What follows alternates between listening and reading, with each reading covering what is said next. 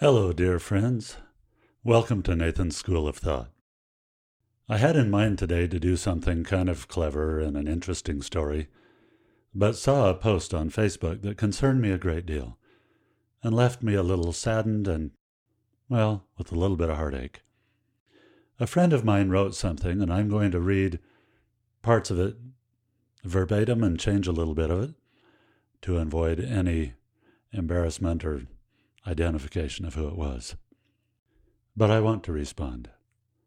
The post went something like this I'm trying not to let this get me down.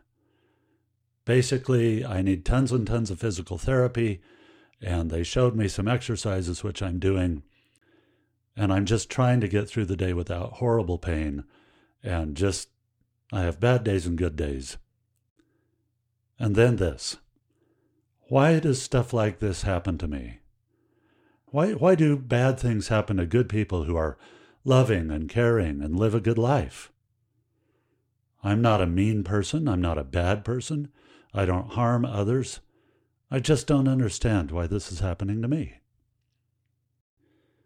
Well, the question of why bad things happen to good people is one that takes a long time to answer. It's a question that people ask all the time.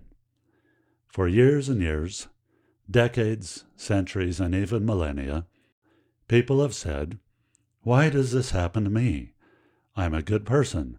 I'm trying to do the right thing. I don't hurt anybody. I love my fellow man. I just want to be well. Why is this happening to me? Some people see God as Santa Claus. Some people see God as non existent. Some people, after going through difficult circumstances, decide there can be no God. Some people see him as a God of mystery, some as a God of vengeance. Many, especially Christians, tend to think of God as the great scorekeeper in the sky, watching for anything you do that's wrong and scoring a point against you it can leave us sometimes feeling a little bit like this is not someone who loves and cares about us, but just some mystery person or mystery thing floating around in the sky without any understanding regarding our circumstances, our pain, our difficulty, our fear, our confusion, our lack of understanding, and even our grief. It can be easier, I think, to think of God as the perfect educator. And here's why. Most of us learn things from mistakes or difficulty. We learn far more from our mistakes and our difficulties than we learn from our successes. Think about this in your own life, and you'll realize it's true. You learn best from things that go wrong, whether you caused them or they were just a matter of circumstance. Even Jesus, for Christians, believed to be the only perfect man who ever walked the earth, we hear about this way. This is from the book of Hebrews in the New Testament, if you're following along. Though he were a son, Yet learned he obedience by the things which he suffered. In other places, he talks about suffering everything hunger, thirst, and fatigue so he could know best how to help us. We learn more from mistakes and from pain than we do from success and smooth sailing. If, in fact, God is the perfect educator, and I believe him to be exactly that, then things like this make a little more sense. This is from uh, the Screwtape Letters by C.S. Lewis. Now, if you haven't read this, I strongly encourage you to do so. It doesn't matter what your background is, it doesn't matter your circumstances, your religious or non religious beliefs. This is a fantastic, fantastic study in the way our minds work into the human psyche. The Screwtape Letters is about an old devil named Screwtape, who is tutoring his nephew, Wormwood. Wormwood writes regular letters to Screwtape asking him how to be most effective in tempting, hurting, confusing, or destroying his patient, he calls him, the person he's trying to tempt. Screwtape responds with, My dear nephew, and then gives him instruction on how to be a better devil, which Wormwood tries to apply. Screwtape often refers to our enemy, meaning God, and our Father below, meaning the devil. Listen to this passage. Wormwood, the nephew, is trying to figure out why he can't get the man, his patient, to give up on God, to call him a myth, and to engage in great sin or discouragement. Listen to what Screwtape says in light of God as the perfect educator.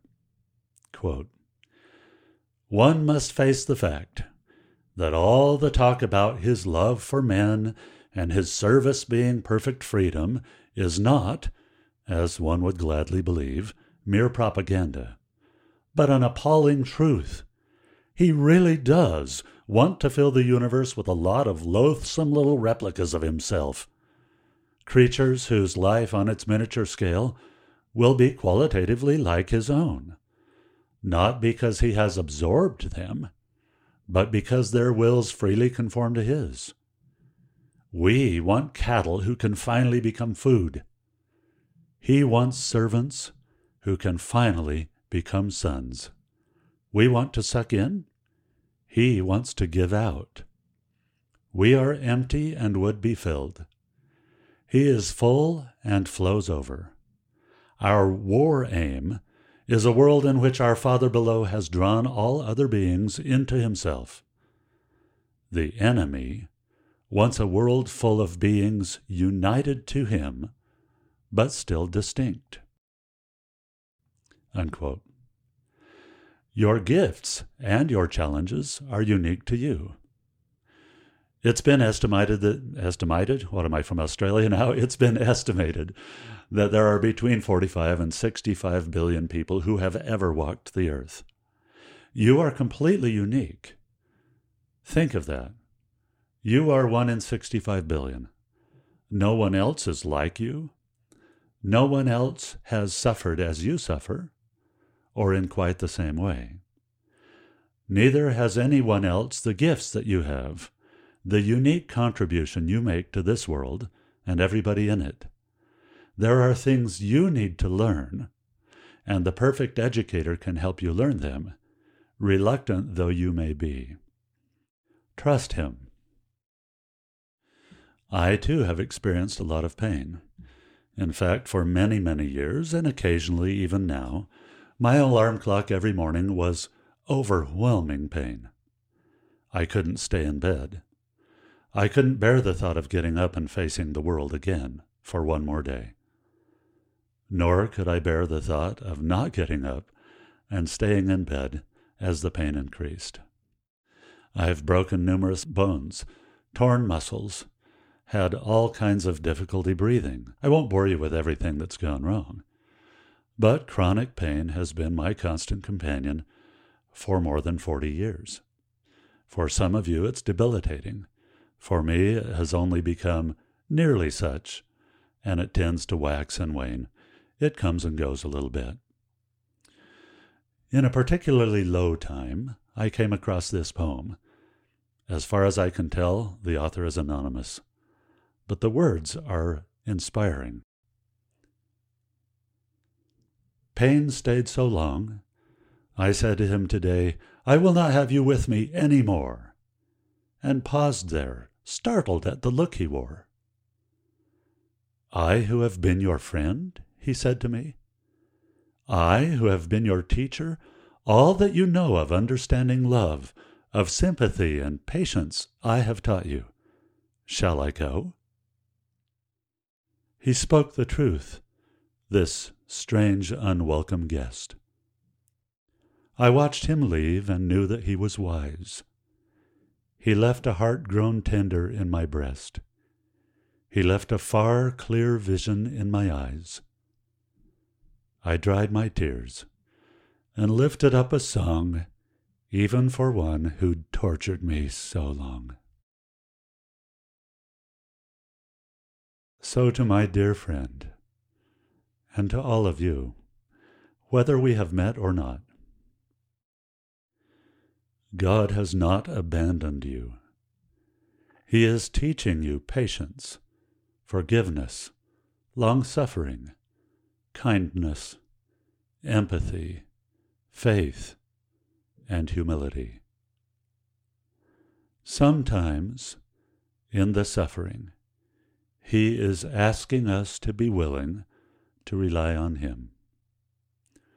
Sometimes we can't save us but He can. It may not come in the way that is expected.